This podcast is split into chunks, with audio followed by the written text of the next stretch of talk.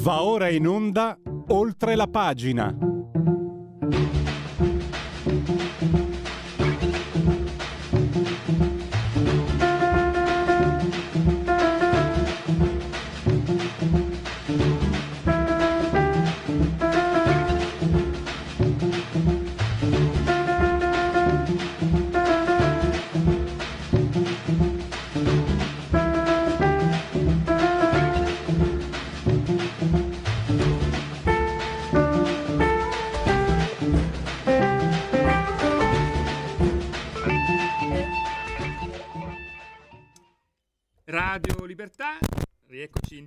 Diamo subito la linea a Pierluigi Pellegrin. Fra poco saremo in diretta anche con Giuseppe Liturri.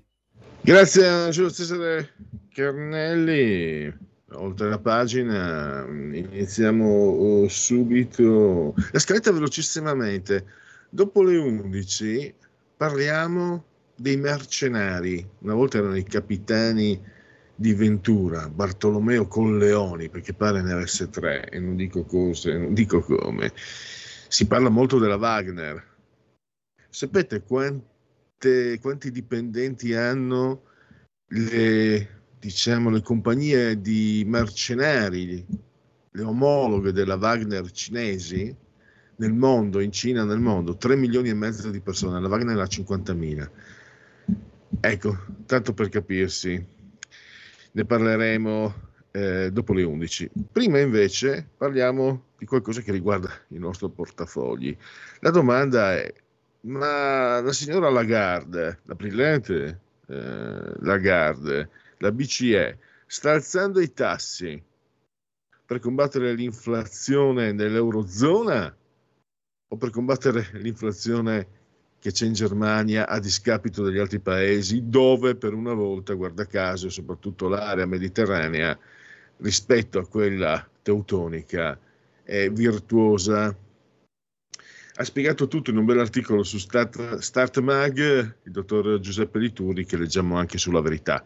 Lo abbiamo, so che è in collegamento Skype eh, e fatemelo salutare e ringraziare. Benvenuto, dottor Liturri. Buongiorno Pellegrini, buongiorno a lei e a tutti gli ascoltatori.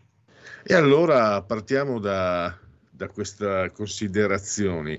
Innanzitutto il fatto che eh, c'è anche un, un, punto preciso dove possiamo permetterci di dire la Germania forse eh, non l'ha fatta giusta, cioè eh, la crisi energetica. La Germania l'ha affrontata anche con fortissimi sconti sul trasporto ferroviario, poi vi ricordate c'erano anche del, il governo di, di, stavo per dire di Bonn, e questo significa che sono antico, il governo di Berlino ha stanziato moltissimi soldi.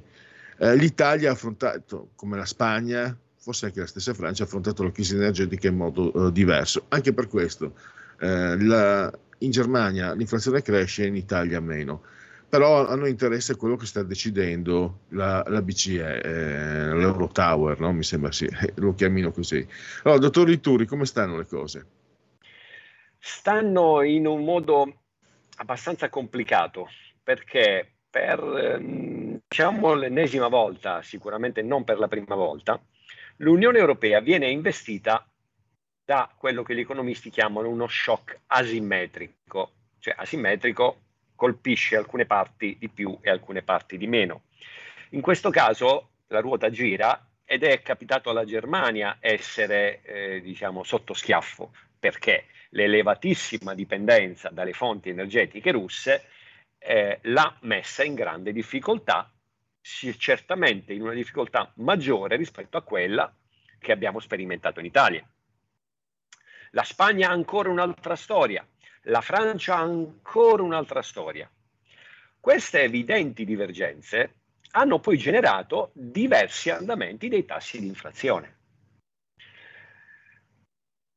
E in Fran- addirittura in Spagna stiamo leggendo già un'inflazione inferiore al 2%, perché la Spagna era sin dall'inizio molto eh, dipendente dal gas nordafricano, trasportato sia via tubo che via nave.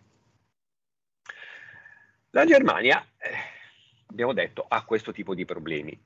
Ora c'è l'inflazione molto diversa da paese a paese, e come l'affronta la BCE? Con un'unica ricetta. alzare i tassi per tutti, ovviamente.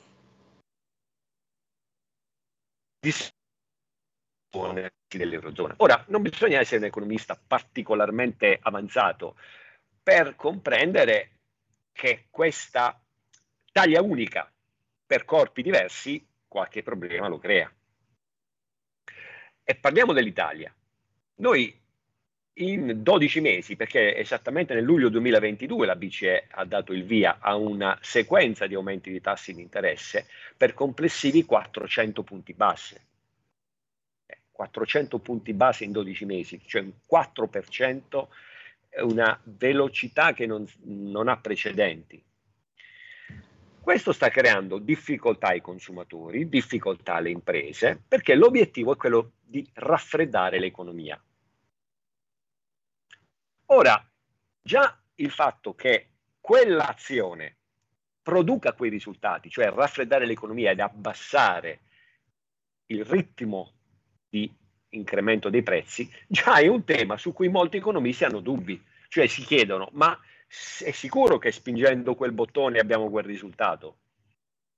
Ora non vi annoio perché il dibattito è complesso, ma molti hanno dei dubbi. Cosa sta accadendo? Che l'inflazione sta scendendo come era salita, perché le cause che l'avevano originata, lo shock dei prezzi energetici, sta rientrando. Cosa è che preoccupa la banca centrale? La cosiddetta inflazione core, cioè quella dei prezzi di tutti gli altri prezzi, cioè non degli alimentari e degli energetici, che è quella un po' che che conta, perché sappiamo che gli alimentari energetici vanno su e vanno giù. Quindi l'inflazione altissima del 9-10% che abbiamo avuto qualche mese fa era molto più alta dell'inflazione al 6-7% misurata solo sui beni, siamo core, stabili. Ora abbiamo il contrario. L'inflazione sta scendendo grazie alla notevole discesa dei prezzi energetici, mentre i prezzi i prodotti core, cosiddetti core, tentano ancora a scendere, ma stanno scendendo. Per cui io mi sono permesso di dire, ma com'è possibile guidare l'auto guardando lo specchietto retrovisore? Cioè, la BCE dice che dobbiamo raffreddare l'economia, ma l'economia è già in raffreddamento. L'onda lunga che dai prezzi energetici poi si trasmette al resto dell'economia, così come c'è stata in fase ascendente, si sta manifestando in fase discendente. Ci vorrà più tempo affinché il raffreddamento dei prezzi energetici, il cui incendio aveva causato quell'ondata, torni indietro. Ora qualcuno mi chiede, ma allora sei contrario all'aumento dei tassi? No, l'aumento dei tassi era necessario. Il tutto però sta nel come e nel quando.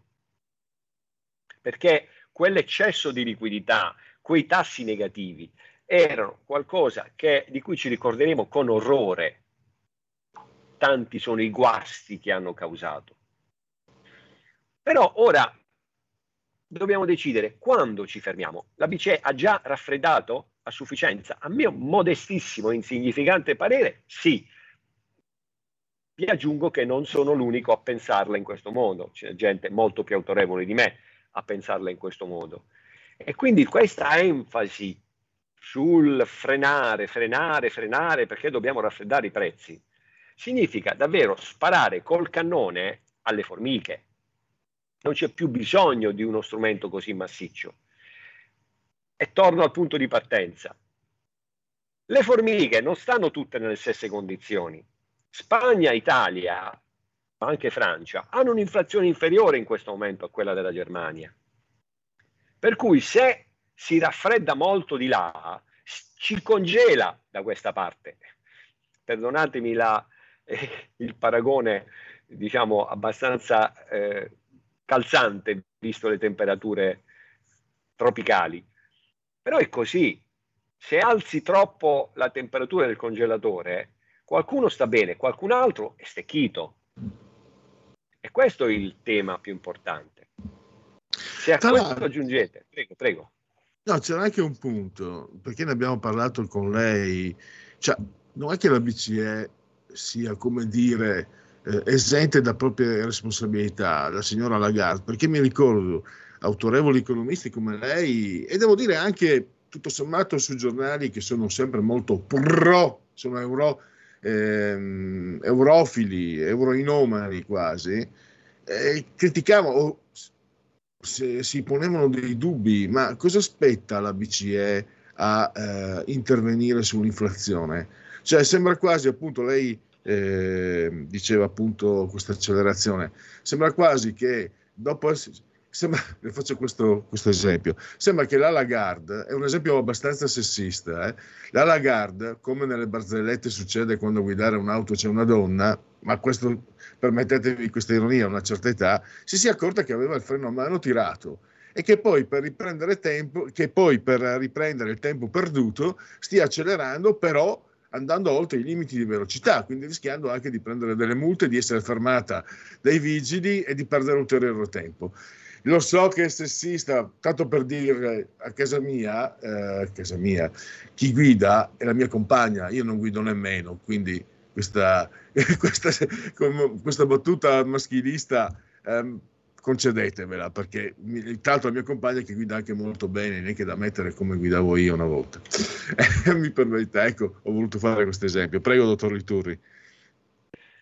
Sì, è, ehm, è partita troppo tardi la BCE ammesso e non concesso che fosse necessario partire, perché l'ho detto, era necessario partire, uscire da quei tassi negativi, era necessario, ma ora le sta sfuggendo di, mane, di mano la, l'entità della manovra. Eh, ehm, ma ve lo dico perché. Eh, ovviamente una banca centrale quando alza i tassi sa bene che gli effetti sull'economia si manifesteranno non prima di sei mesi. Perché immaginate, le decisioni di acquisto familiari o imprenditoriali sono decisioni che, immaginate investimenti aziendali, decisioni che maturano oggi per essere eseguite tra sei mesi. Quindi oggi, per ipotesi, cancello degli investimenti che avrei dovuto fare tra sei mesi, perché insomma, gli investimenti hanno dei tempi di pianificazione minimi e quindi il raffreddamento dell'economia sui numeri lo si leggerà tra sei mesi, ma la mia decisione è di oggi. Per cui sono già oggi messo nelle condizioni di modificare le mie decisioni e non c'è più bisogno di andare dal 4 al 4,50 perché la soglia qual è? La soglia di pericolo qual è? Che molti debiti a tasso variabile rischiano di non essere più onorati. E questo è il rischio, sia per le famiglie che per le imprese. Perché vi aggiungo un altro elemento di riflessione. Siamo stati per circa dieci anni narcotizzati da tassi intorno allo zero.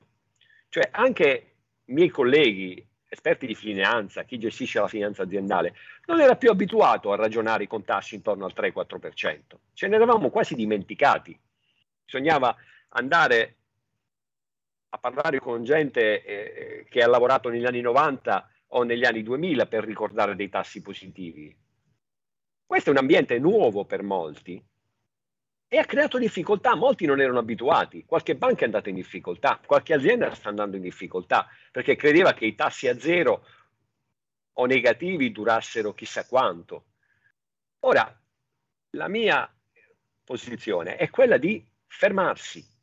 Va bene, ammesso e non concesso che vada bene, quattro punti, bene, fermatevi perché il rallentamento, loro lo leggeranno nei dati tra sei mesi, ma oggi è già nelle decisioni aziendali. Oggi, già oggi le famiglie hanno tagliato le spese per beni di consumo durevoli o anche per consumi quotidiani. Altrimenti avremo il rischio che le famiglie saranno beffate due volte. La prima volta perché l'inflazione le ha penalizzate e a parità di stipendio fisso hanno ridotto i beni comprati. La seconda volta perché non avranno più nemmeno lo stipendio perché il loro datore di lavoro avrà chiuso per le difficoltà finanziarie. Quindi non danneggiamo due volte i consumatori. Pensiamo e speriamo che ragionevolmente questa onda di inflazione sta andando a chiudersi a meno di ulteriori shock e soprattutto costringiamo la BCE a tenere conto anche delle esigenze d'Italia, Spagna, cosa impossibile perché e non andare con questo atteggiamento talebano guardando solo alla Germania, che è pur sì la più grande economia dell'Unione Europea, ma permettetemi, l'Italia è la seconda potenza manifatturiera dell'Unione. Quindi ce ne, ce ne deve essere per tutti, ci deve essere un equilibrio in queste cose. Ma non a caso i nostri politici hanno avuto delle uscite nelle ultime settimane eh, proprio per sottolineare questa criticità, uscite abbastanza irrituali, cioè parlare male della, della banca centrale pare che sia un uh, reato gravissimo. Per essere costretti a farlo significa che il problema c'era, c'è ed è importante. Certo, io dopo il Qatar Gate, eh, dottor Liturri, già eh. prima avevo dei dubbi quando sentivo, eh, e poi alla fine c'è la prova del 9. Io, a costo di essere noioso, insisto, signori, questi ci hanno raccontato per anni che con l'euro sarebbe stato come lavorare un giorno in meno, guadagnare un giorno, eh, guadagnare un giorno in più e vediamo come stanno le cose. Quindi cioè, sono sempre gli stessi eh, che ci raccontano, eccola qua la, la, dottoressa Lagarde, sono sempre questi che ce la raccontano. Quindi io non sono un negazionista, nel senso mh, mm, sul, sui vantaggi dell'Europa, cioè, a parte quello che sono io non contano, ma dico almeno lasciateci il beneficio del dubbio, almeno lasciateci, perché in altre sedi, dottor Liturri, lei sarebbe un empio, invece lei è, è semplicemente uno studioso che analizza le cifre e si pone delle domande, però Altro, io vorrei vedere i suoi, i suoi, commenti sul Corriere della Sera, tanto per fare un nome a caso. Non solo per la sua bravura, ma anche come posizione, per avere io come lettore.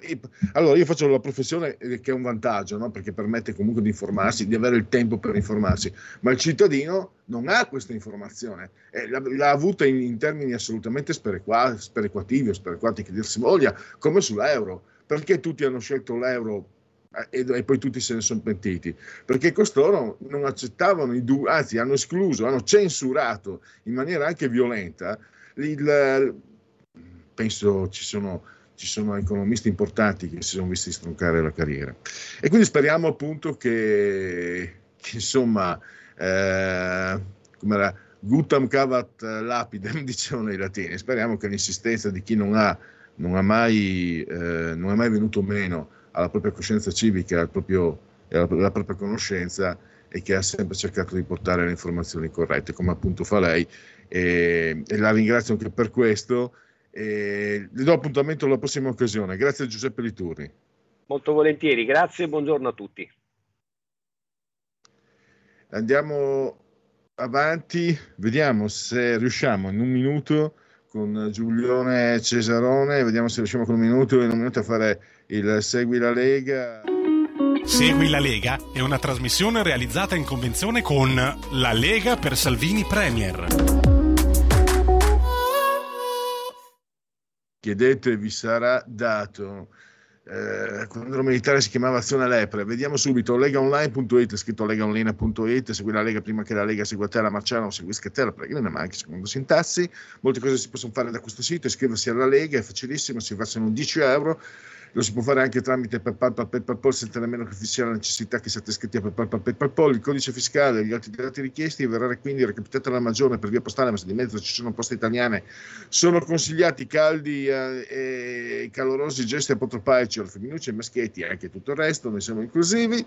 La tessera Lega Salvini Premier, il momento di autocoscienza civica, il 2 per 1000, lo scrivi nella tua dichiarazione dei redditi, una scelta libera che non ti costa nulla, sono soldi nostri però eh, se li tiene lo Stato almeno possiamo dirgli come spenderli, in questo caso eh, vi suggeriamo un indirizzo politico, il 2 per 1000 per la Lega, cioè D43, D di Domodossola 4, il brutto voto, le quattro stagioni, no, il brutto voto i Cavalieri dell'Apocalisse, se volete belle notizie eh, oggi non, non verranno da me. E 3 come sempre il numero perfetto, le uscite degli eroi della Lega, i politici della Lega, le uscite radio televisive, abbiamo, eh, vediamo subito, alle 15.30 oggi pomeriggio vicepresidente del Senato Gianmarco Centinaio, timeline Sky TG 24, andiamo al fine settimana, sabato 20 luglio, coffee break a ora ante Lucana per chi vi parla, quasi il cuore della notte, 9.40 del mattino, coffee break alle 7 con eh, il sottosegretario alle imprese, vale a dire Massimo Bitonci. E direi che per seguire la Lega sta su e ci mettiamo anche il time out, andiamo a parlare tra poco di queste Wagner in, uh, in salsa cinese. Segui la Lega è una trasmissione realizzata in convenzione con La Lega per Salvini Premier. Stai ascoltando Radio Libertà. La tua voce libera, senza filtri né censura. La tua radio.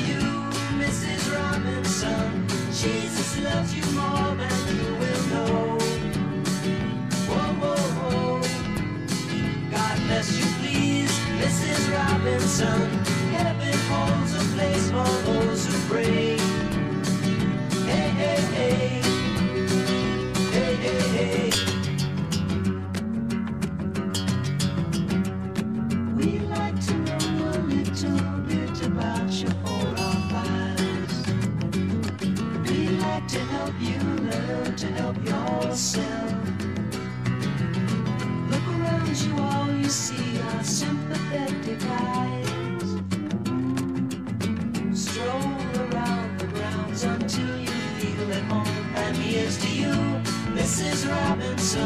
Jesus loves you more than you will know. Whoa, whoa, whoa. God bless you, please, Mrs. Robinson. Heaven holds a place for those who pray. Hey, hey, hey. Hey, hey, hey.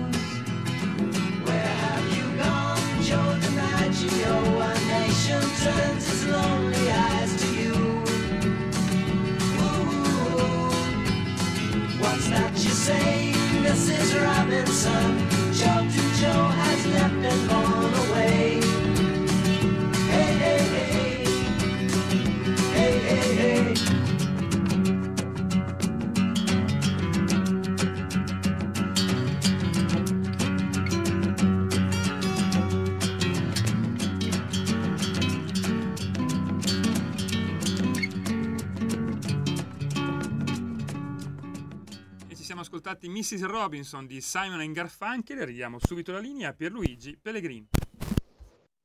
Benissimo, tra poco allora parleremo di Brigata Wagner in salsa alla pechinese. Intanto io metto in condivisione questo, prima di fatemelo mettere in condivisione perché eh, volevo segnalarvi perché non, è, non rientra nella nostra edicola digitale. Non so quindi se ha fatto in tempo a metterlo nella sua rassegna stampa, la prima pagina del domani. E il grande Gigi Proietti avrebbe detto Ierode, Ierode. Al-Sisi a sorpresa dalla grazia Zacchi, è proprio il titolo di apertura. Il governo Meloni si intesta alla vittoria.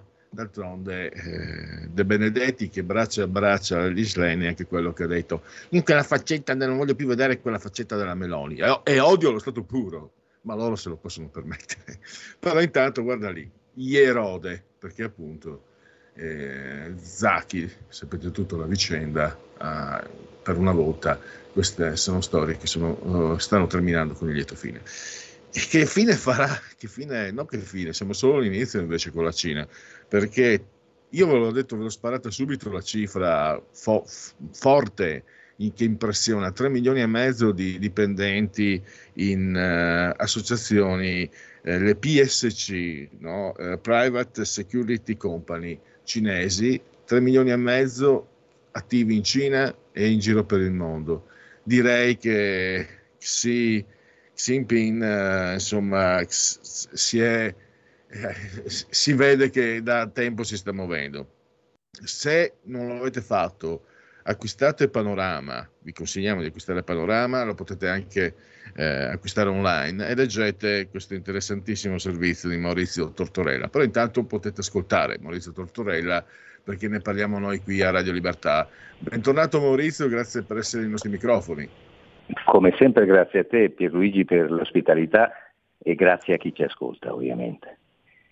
Ecco, eh, io ti ringrazio invece perché mh, vabbè, sono tante le cose che non sono, però per, per fortuna ci sono colleghi eh, di, di, valore come te che, che, ci, che, ci, informano, che ci tengono al corrente. Questa è grossa perché eh, dà, è una fotografia non so adesso, io non sono un geopolitico, non so quanto possa essere grossa questa notizia, ma so che non solo dal punto di vista giornalistico è la fotografia plastica di come si sta muovendo la Cina. E non, sto, non lo sto dicendo con allarmismo, con preoccupazione, però nel, nel percepito comune si fatica a pensare a una Cina che sta avanzando in modo progettuale sempre di più eh, e non, non, lo sta facendo da oggi, lo sta facendo da, da, da, decenni, oserei dire quasi.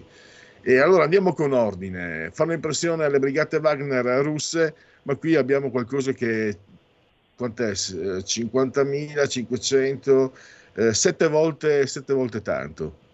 Esattamente, lei, lei calcolato perfettamente. E, e, è un fenomeno che a me è parso molto interessante, avevo ricevuto un rapporto riservato, come spesso capita in questi casi, e, e, e dato che si parlava tanto della brigata Wagner o del gruppo Wagner come si vuole chiamarlo, eh, cioè il, il, l'esercito privato, la milizia privata eh, ai servizi di, di, Putin che la Russia eh, dispiega su tanti, su tanti, quadranti militari e strategici dall'Ucraina come abbiamo visto, ma anche in Libia, in Mozambico, eh, in Siria, e, e, e scoprire, sapere per certo che la Cina dal 2004 e soprattutto da quando Xi Jinping ha preso il potere nel 2012 sta facendo altrettanto con eh, misure stellari rispetto a quelle, a quelle, ovviamente della Russia, a me preoccupa eh, e, e, fa una, sicuramente impressione. Le eh, private security companies, cioè le milizie armate fatte soprattutto di ex militari di carriera, ben armati, ben addestrati, sono secondo, secondo appunto, le stime, da 5.000 a 9.000, ma, ma, nessuno sa esattamente quanto siano, e più altre almeno 7.000 attive all'estero. Cosa fanno queste, queste società eh, che appunto mettono a disposizione delle imprese cinesi attive all'estero, soprattutto i loro, i loro eh, soldati in uniforme ma senza le stellette, eh, fanno attività di, di security, cioè di protezione degli interessi cinesi all'estero è un compito eh, legittimo per carità, ma eh, i numeri sono impressionanti. Ehm, che poi sia legittimo fino in fondo, eh, uno può anche nutrire qualche dubbio se pensa a una società in particolare che si chiama Xinjiang Production and Construction Corps, che ha su- il suo esercito, il suo vero e proprio esercito, che si chiama, è un'organizzazione paramilitare, si chiama Bing Tuan, che ha una lunghissima storia di campagne militari ai confini occidentali del, dello Xinjiang verso eh, so, l'Afghanistan. E, e per una decina d'anni è stata impiegata dal governo cinese nella brutale repressione degli uiguri, di cui non si parla mai in Occidente e soprattutto in Italia, eh, che è una popolazione di, di un'etnia di origine di, di, religione islamica, una minoranza, che ha compiuto che ha subito atti di tale crudeltà, un vero e proprio genocidio, che tra il 2020 e il 2022 questa società, la Xinjiang Production and Construction cinese dello Stato, è stata colpita dalle sanzioni americane, canadesi e anche dell'Unione Europea. L'Unione Europea, come sai bene, non è proprio coraggiosissima sulla materia.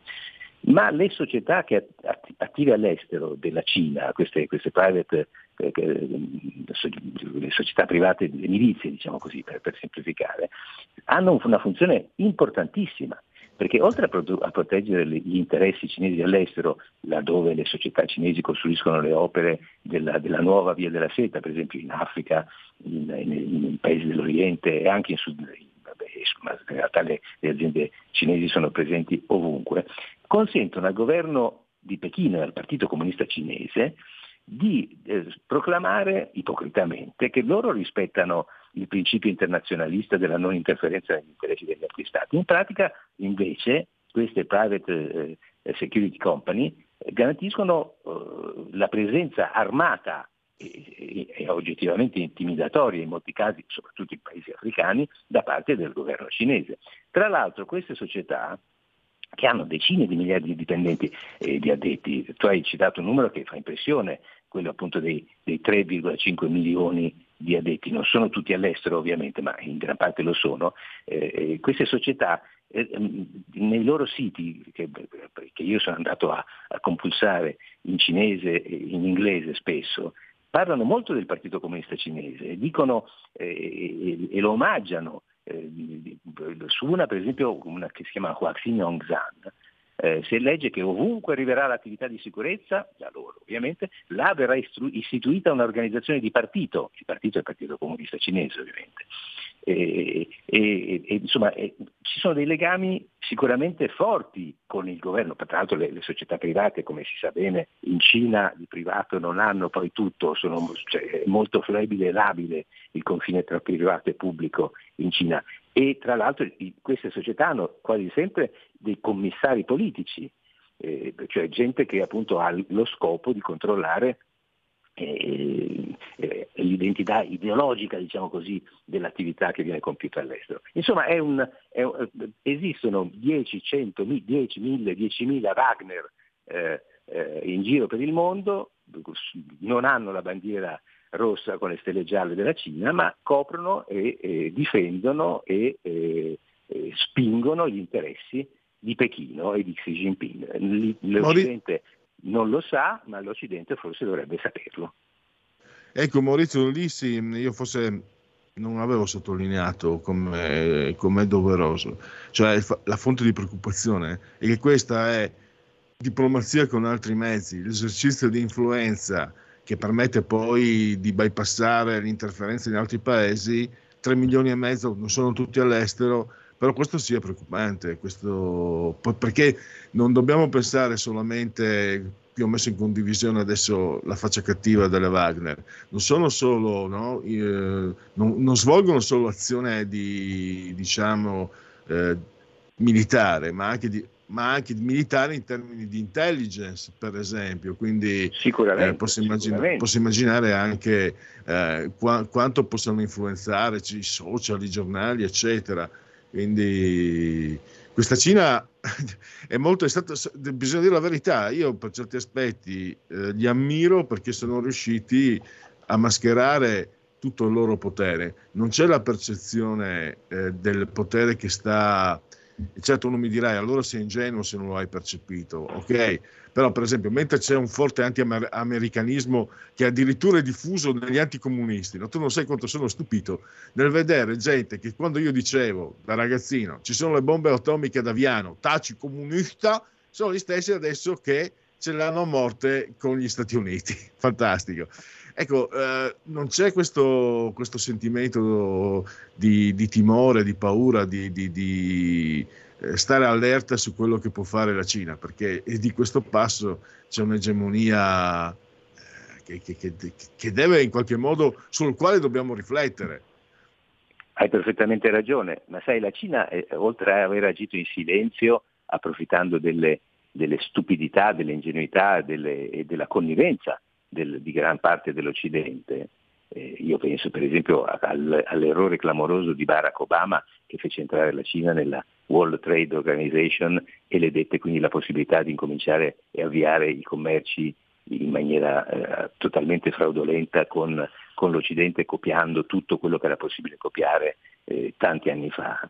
Eh, dicevo che al di là di que- del, dell'ingenuità, eh, la Cina compra letteralmente eh, giornali in Occidente, anche in Italia, attraverso campagne pubblicitarie eh, molto ben remunerate. E io vorrei ricordare tra l'altro che gode della, dell'appoggio politico di alcuni partiti in Italia. Se ben ricordi, durante il lockdown ci furono esponenti del movimento dei 5, dei, dei 5 Stelle, delle 5 Stelle che eh, rappresentavano quello che arrivava dalla Cina, le mascherine, eh, i, i, compressori per, per, le terapie intensive, eccetera, come dei regali meravigliosi e generosissimi da parte di Pechino, laddove poi si è scoperto A che erano a pagamento e B che non funzionavano. Tant'è vero che abbiamo ricevuto miliardi di mascherine che, di cui non sappiamo cosa fare perché sono assolutamente inutili e i famosi compressori i, per le terapie intensive, quelli che pompavano, avrebbero dovuto pompare ossigeno nel, nel, nel, nella trachea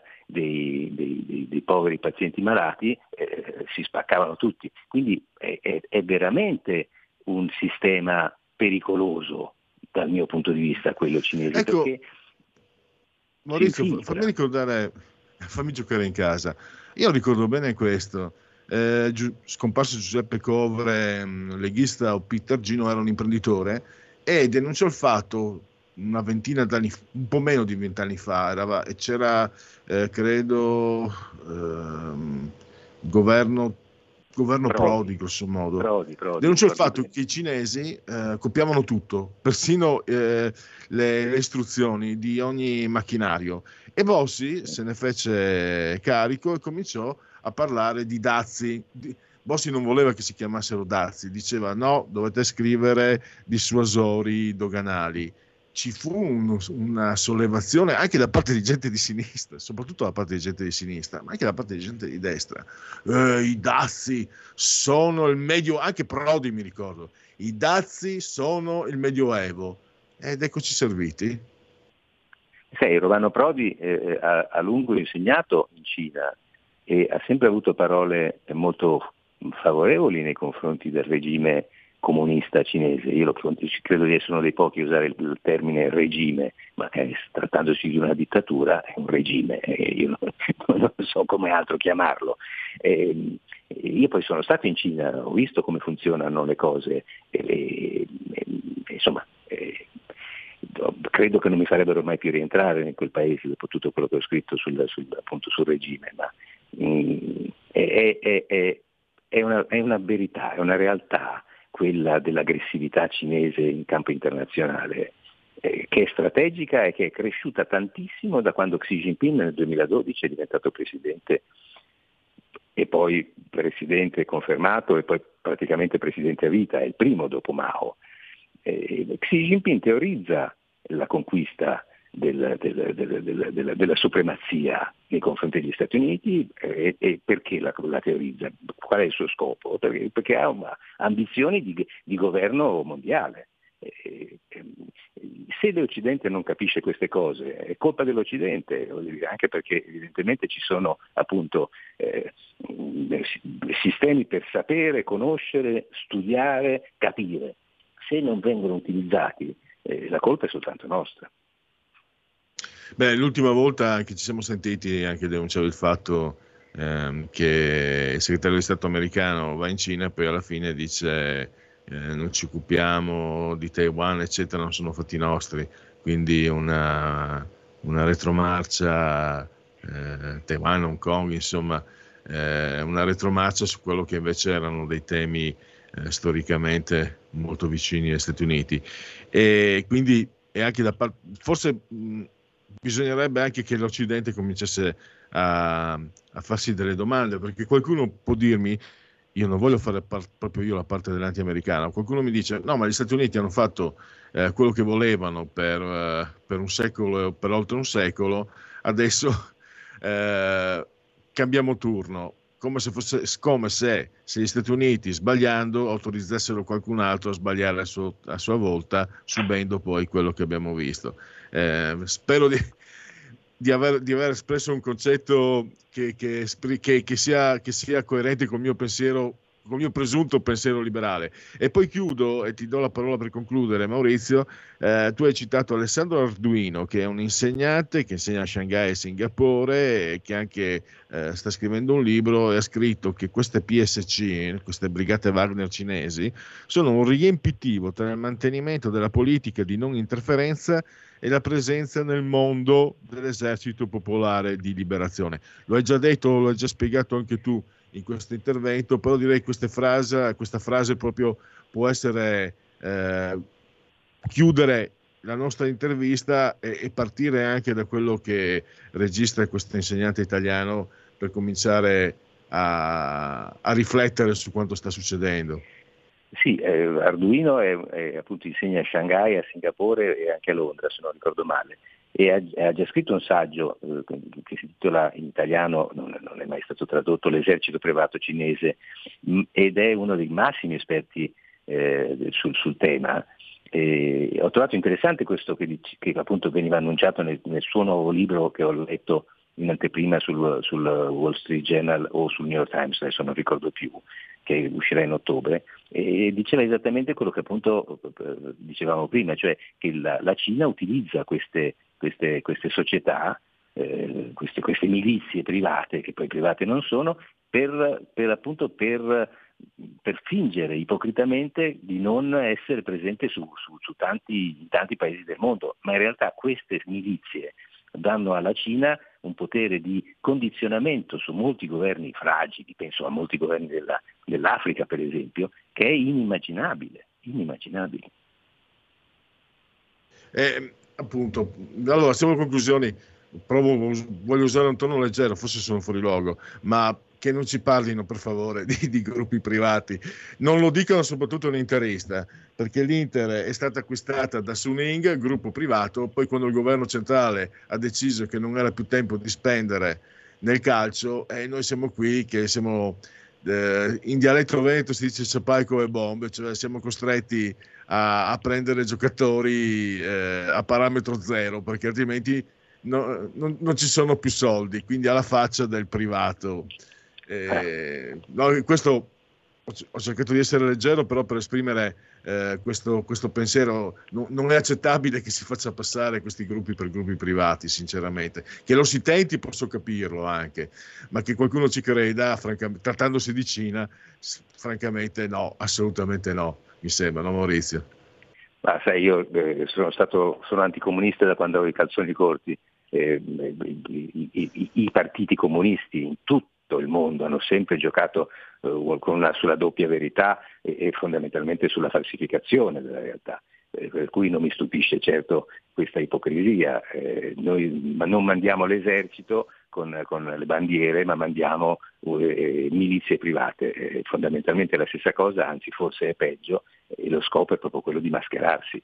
Eh, ma mascherarsi perché? Perché lo scopo eh, recondito, nascosto, è quello poi appunto di, di impossessarsi delle ricchezze di quei paesi e, e fondamentalmente di qualcosa di più, il controllo direi, quello che sta, che sta man mano eh, avanzando il governo di Xi Jinping, il governo di Pechino. Maurizio, allora intanto come sempre grazie per la tua disponibilità, consueta disponibilità, grazie anche perché eh, questo è davvero un, uh, uno scoop molto, molto grosso, molto importante e se volete approfondire potete leggere appunto sul panorama, è uscito mercoledì, è uscito ieri, eh, lo trovate in edicola fino a mercoledì prossimo e anche online. Maurizio Tortorella, ti ringrazio davvero e a risentirci presto. Grazie a te Gianluigi, e, davvero, sinceramente. E Luigi, scusami. Ciao. Va bene, grazie. Allora, eh, siamo alla conclusione. Eh, Siamo, dunque, se sono ancora in condivisione, vi leggo, vi leggo velocemente eh, i, un paio di sondaggi che avevo qui. Allora, questo è un Istat, ambiente urbano. Nel 2021 eh, trasporto pubblico eh,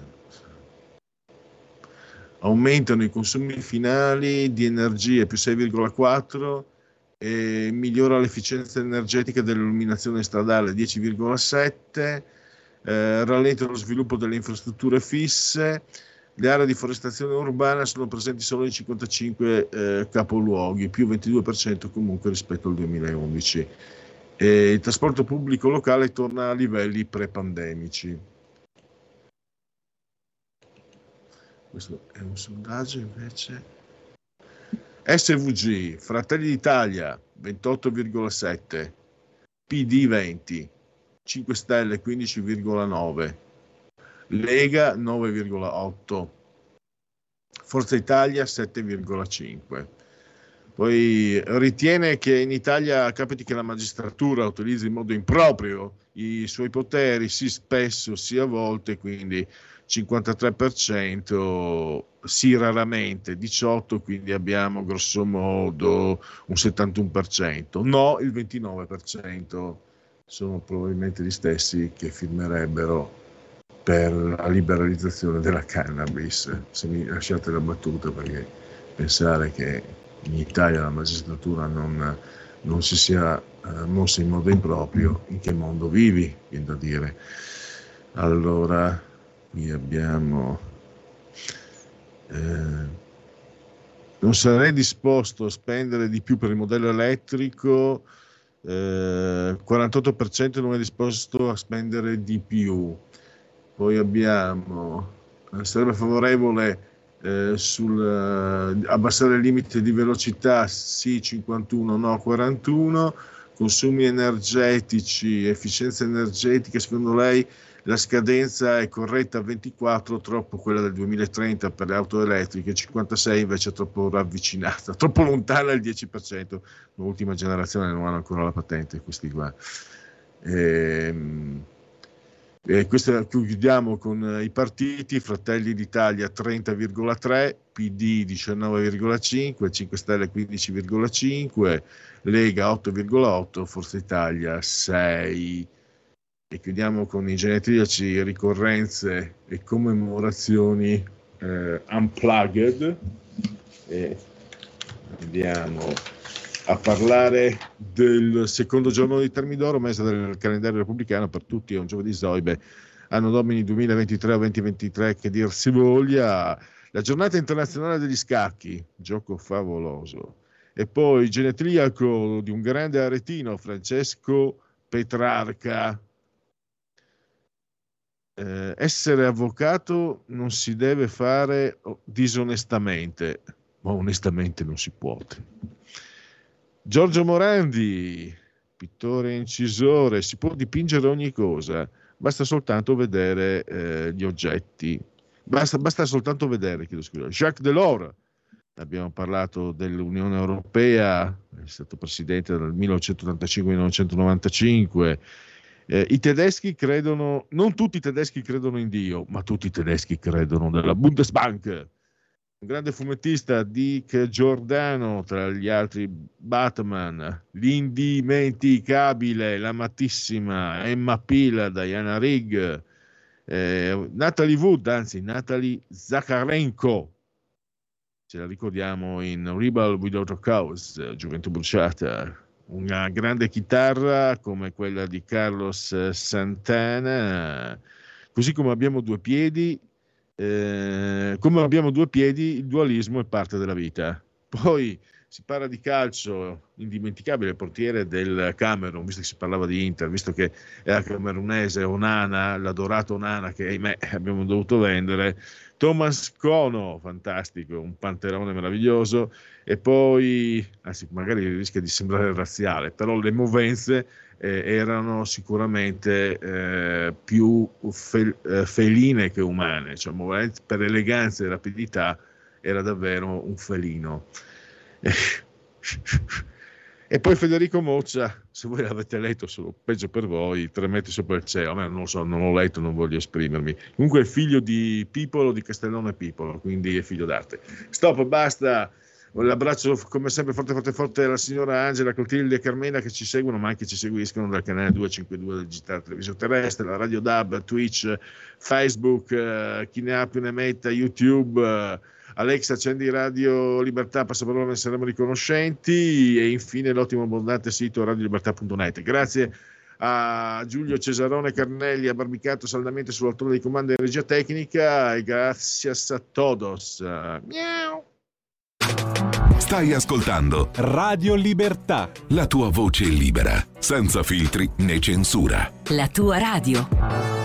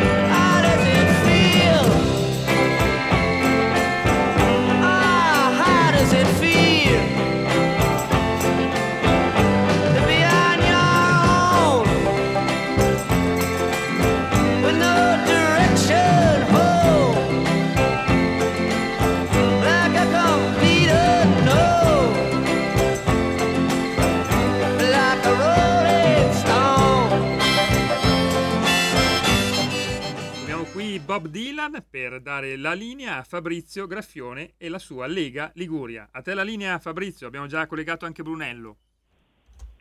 Buongiorno a tutti da Genova e dalla Liguria. Allora, qui c'è uno splendido sole, c'è afa, fa caldo, però siamo un po' più fortunati rispetto al resto d'Italia perché siamo intorno ai 30 gradi e so che da altre parti siamo intorno a 37, 38, 40 gradi, c'è un caldo afoso che si muore. Comunque qua a Genova e in Liguria, soprattutto al mare e naturalmente nel nostro entroterra si sta un pochino meglio. Partiamo subito con la notizia del giorno perché eh, oggi Matteo Salvini, il nostro vicepresidente del Consiglio, ministro del- delle infrastrutture e dei trasporti, sarà eh, a Genova, precisamente ad Arenzano, dove a partire dalle 19 al ristorante La Cascia, sulla Aurelia di Levante, eh, ci sarà eh, diciamo così, la festa del provinciale di Genova. Saranno presenti naturalmente il nostro deputato genovese Edoardo Rixi, vice ministro del MIT, Andrea Crippa, vice segretario federale, Riccardo Molinari, capogruppo Lega alla Camera, Marco Campomenosi, il nostro eurodeputato Ligure, Luca Toccalini, coordinatore della Lega Giovane e, e Francesco Bruzzone in forse perché in questo momento si trova eh, ehm, in Calabria, eh, a Rosarno, per una- un appuntamento importante che riguarda la peste suina che tra l'altro ha colpito particolarmente il nostro entroterra ligure, genovese, savonese in particolare e del, del basso Piemonte.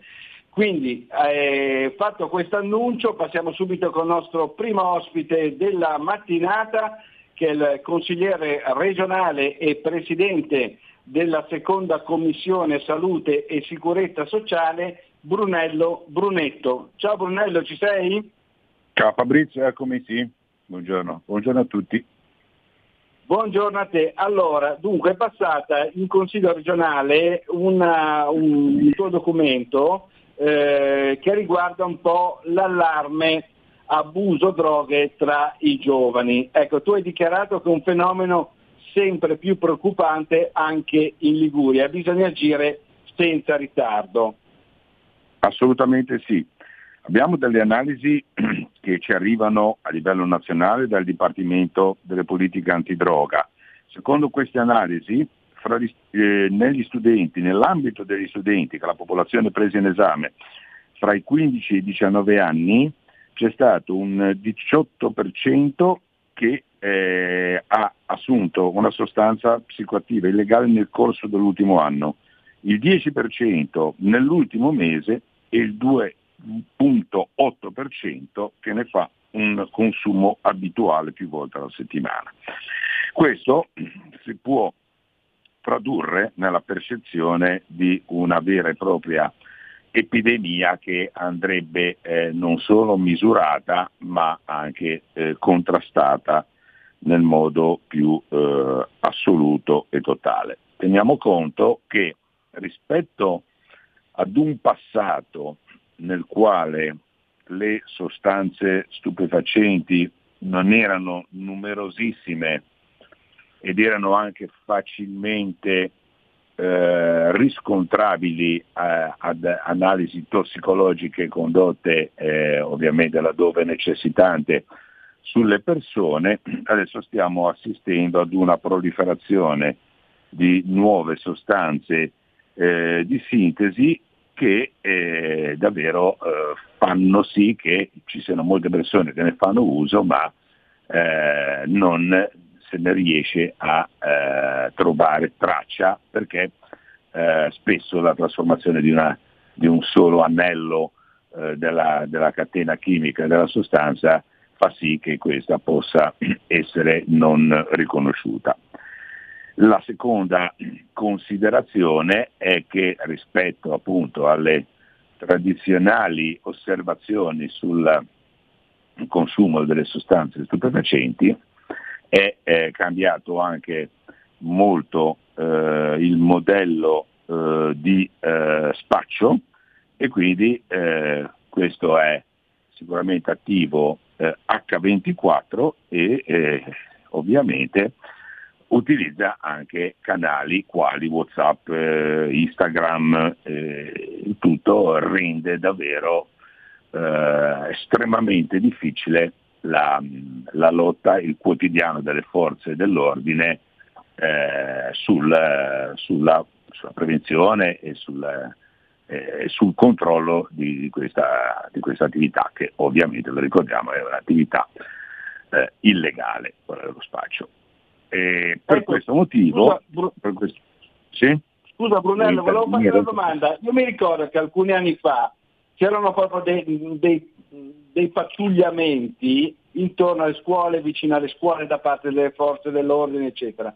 Ora proprio con l'avvento dei social network come giustamente hai ricordato tu, e, e, insomma, mh, questi servizi di controllo del territorio, in particolare delle scuole e dei punti di aggregazione giovanili, diciamo, vengono, vengono meno, perché uno si, la, si può comprare la droga anche attraverso questi canali social.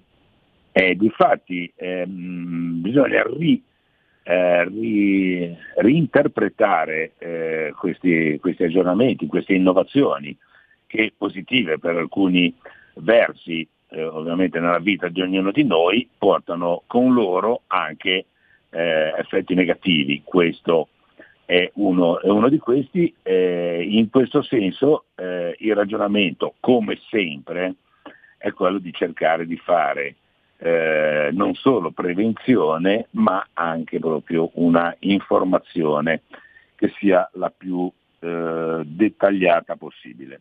Perché eh, al di là della classica campagna informativa che ogni regione attua con, le, con i propri strumenti, ehm, la nostra Alisa, la nostra azienda Ligure eh, di salute, è, eh, ha un, un, suo gruppo di, di componenti che eh, fa un lavoro piuttosto attivo sugli stupefacenti, ma ehm, e, e, quindi eh, emana delle, delle, campagne informative eh, adatte, eh, idonee, ma eh, io ehm, con, con, l'assessore ho concordato di provare a spingere qualche cosa di più. Ehm, le scuole sono certamente un, un, bacino, un, bacino, importante e io credo che la, da lì si debba, si debba, partire per rinforzare eh, questo messaggio.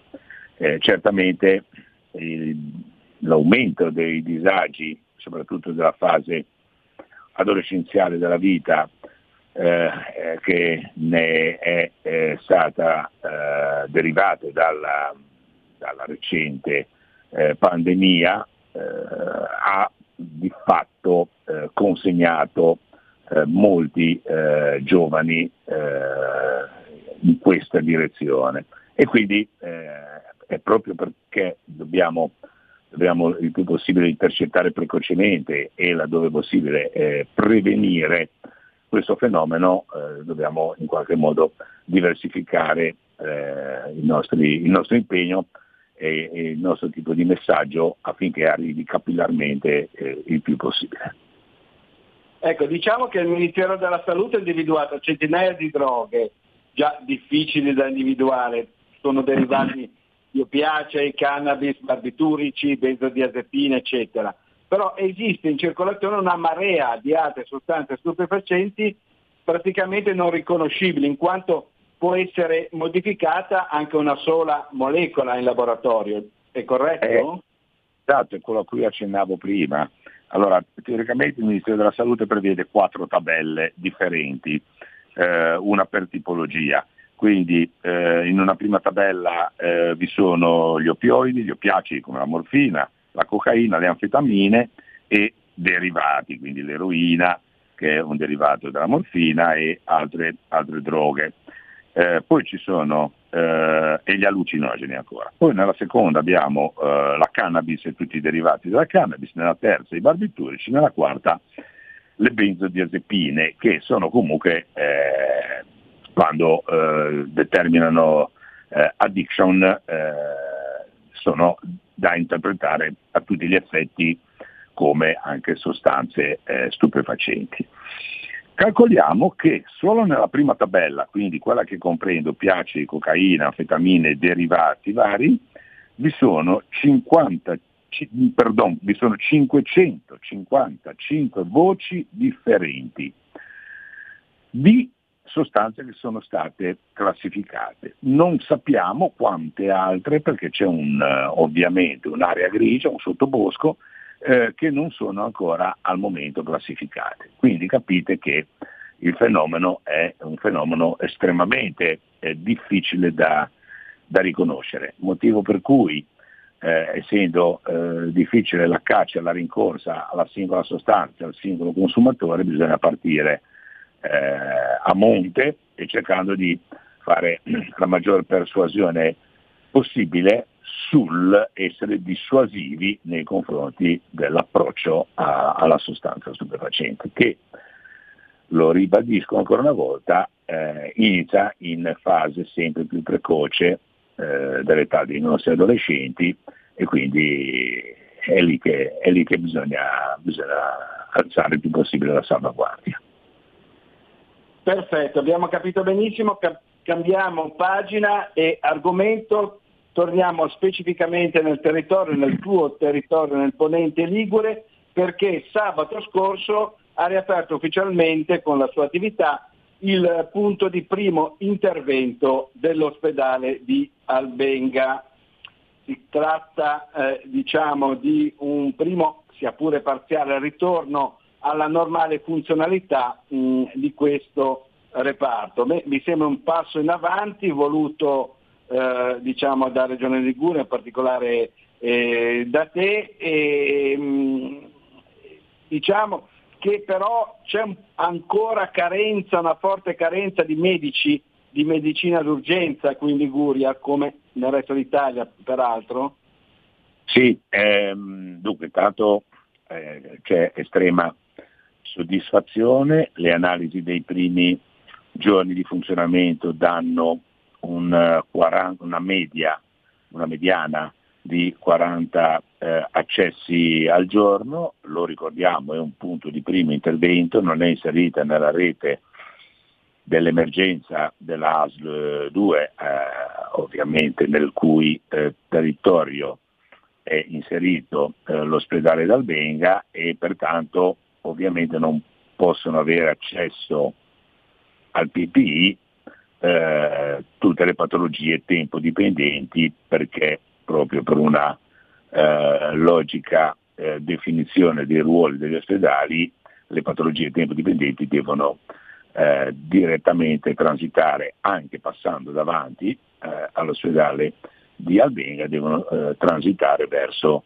in questo caso l'ospedale di Pietraligure e l'ospedale Santa Corona dove eh, c'è una, un pronto soccorso e soprattutto alle spalle del pronto soccorso c'è un'emodinamica, c'è una neuroradiologia, c'è un trauma team e quindi eh, nessuna delle patologie tempo dipendenti, che lo ricordo sono le patologie coronariche acute, le, l'ictus cerebri e il politraumatismo o l'emorragia grave, eh, devono ovviamente appunto accedere a, all'ospedale che è attrezzato per accogliere eh, a livello di pronto soccorso, ma soprattutto ha alle spalle una eh, struttura organizzativa e, e, tecnica che può gestire immediatamente queste, queste patologie. Eh, altre patologie minori quindi possono trovare accesso eh, nel punto di primo intervento. Abbiamo la nota eh, dolente, ma che eh, riguarda non solo la provincia di Savona, ma riguarda la Liguria intera, ma riguarda l'Italia intera, della crisi di vocazione, chiamiamola così, mutuando il termine da altre eh, ben più nobili eh, attività, eh, funzioni, ehm, una crisi di vocazione eh, sui medici in medicina generale. Eh, è evidente, poi l'episodio, l'episodio ancora eh, di, di, ieri in, in un, uh, ospedale della Lombardia, il Policlinico, dove, dove un direttore di, il direttore medico è stato aggredito da un, da un parente di, una, di un'anziana ricoverata e ha riportato la frattura del femore in tre, in tre, punti perché dopo essere stato messo a terra da un pugno eh, ha ricevuto eh, la violenza a terra di, di, questa persona che gli ha cagionato una frattura in tre punti di un femore, fratture scomposte. Eh, questo certamente è l'ennesima, è l'ennesima eh, diciamo, botta su, su una possibilità di, di, far sì che ci sia un ritrovato interesse di giovani neolaureati in medicina verso la medicina d'urgenza, eh, che è una specialità eh, nella quale si è esposti a rischi biologici, a rischi eh, di stress eh, lavorativo, a rischi medico-legali e ultimamente anche a, a rischi traumatologici eh, diretti sulle persone, eh, che ehm, accompagnati dalla impossibilità di svolgere attività libero professionale, perché se si è specialisti in medicina d'urgenza è ovvio che la libera professione non si può esercitare, fa sì che in molti, in molti giovani eh, abbia creato una tendenza a disertare eh, in modo massiccio eh, questa scuola di specialità. E quindi con ecco, questo dovremo fare i conti, a meno che a livello nazionale, perché il problema, eh, lo risottolineo, è un problema nazionale, non si trovino dei correttivi che non possono che essere degli incentivi a, eh, ad abbracciare questo, eh, questa specialità. È chiaro che l'interesse eh, scientifico, clinico, culturale eh, ci può essere dalle persone, ma bisogna anche dar loro degli incentivi affinché possano affrontare questa specialità eh, non dovendosi eh, preoccupare eh, di, di, di, altro se non di fare bene il, il, proprio lavoro. Ecco, scusa Brunello, ti volevo chiedere, tu che hai lavorato per tanti anni e, e come anestesista a Savona e sei presidente attualmente della seconda commissione salute e sicurezza sociale, lo sai benissimo. E lo stipendio è veramente così basso per questi medici?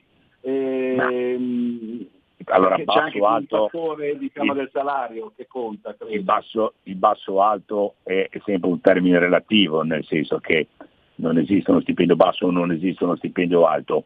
Um, e chiaramente chi fa, eh, esiste, esiste un contratto collettivo nazionale del lavoro ovviamente quello che eh, diciamo, eh, viene ehm, eh, a mio giudizio non sufficientemente eh, studiato è la eh, graduazione eh, delle funzioni e del rischio correlato, o, ovvero sia traduco, e, e, e esistono delle specialità sicuramente più confortevoli ehm, nell'esecuzione delle quali i professionisti eh, che assolutamente svolgono il proprio compito nel migliore dei modi, eh, alle 13.30, 14, finito l'esecuzione di un, l'effettuazione di un ambulatorio, possono tranquillamente uscire dal, dall'ospedale e eh, laddove interessati a farlo possono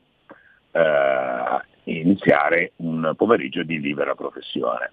Un medico di pronto soccorso, io essendo stato anche direttore del Dipartimento Emergenza-Urgenza per anni, lo posso dire tranquillamente, ma lo stesso accade agli anestesisti e agli animatori, la fine del lavoro, un pomeridiano eh, mattutino che sfocia nel primo pomeriggio è, è sempre eh, molto, eh, come dire, eh, aleatoria, nel senso che non hai un orario, sì, l'orario, il turno dovrebbe finire alle 14, ma di fatto poi possono anche diventare le 15 e, e il, la, se uno ha delle, il desiderio o anche delle necessità di eh, poter accedere a eh, delle fonti di reddito aggiuntive rispetto al suo eh, stipendio che eh, ehm, ripeto è quello determinato dal Servizio Sanitario Nazionale su un contratto collettivo nazionale del lavoro che è quello base, è impossibilitata di integrarlo eh, con altri con altri modi perché eh,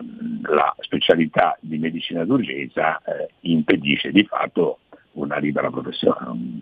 Chi è? Benissimo. Quale paziente va a farsi vedere da uno specialista di medicina d'urgenza? Ma è pronto soccorso. No? Eh, quindi eh, il, il, il, gap è questo. E allora io credo che così come il, il fornaio che fa un lavoro disagiato, eh, notturno, faticoso davanti al calore, eh, come dire, ha diciamo, mediamente eh, una possibilità di guadagno eh, maggiore rispetto a, ad altre persone che fanno eh, lavori eh, più eh, confortevoli dal punto di vista degli orari e della, del luogo di lavoro, ecco così chi è eh, diciamo in prima linea, che è un termine che a me non piace tanto, però è molto giornalistico, chi è in prima linea eh, dovrebbe eh, essere in qualche modo eh, incentivata a poter continuare a fare serenamente il proprio lavoro da medico di prima linea. Chiarissimo, ti dobbiamo lasciare perché il nostro tempo a disposizione è scaduto, ti ringraziamo, ti auguriamo buona giornata e buon lavoro. Ciao Brunello. Buona giornata a tutti. Ciao, grazie ancora al nostro consigliere regionale e presidente della seconda commissione salute e sicurezza sociale Brunello Brunetto. Io vi saluto ricordando che stasera a partire dalle 19 festa provinciale della Lega di Genova a Darenzano, ristorante La Cascia sulla Rela di Levante, con Matteo Salvini, Edoardo Rixi, Andrea Crippa, Riccardo Molinari, Marco Campomenosi, Luca Toccalini e dovrebbe arrivare anche Francesco Bruzzone. Per il momento da Genova e dalla Liguria è tutto, linea a Milano da Fabrizio Graffione. Avete ascoltato oltre la pagina.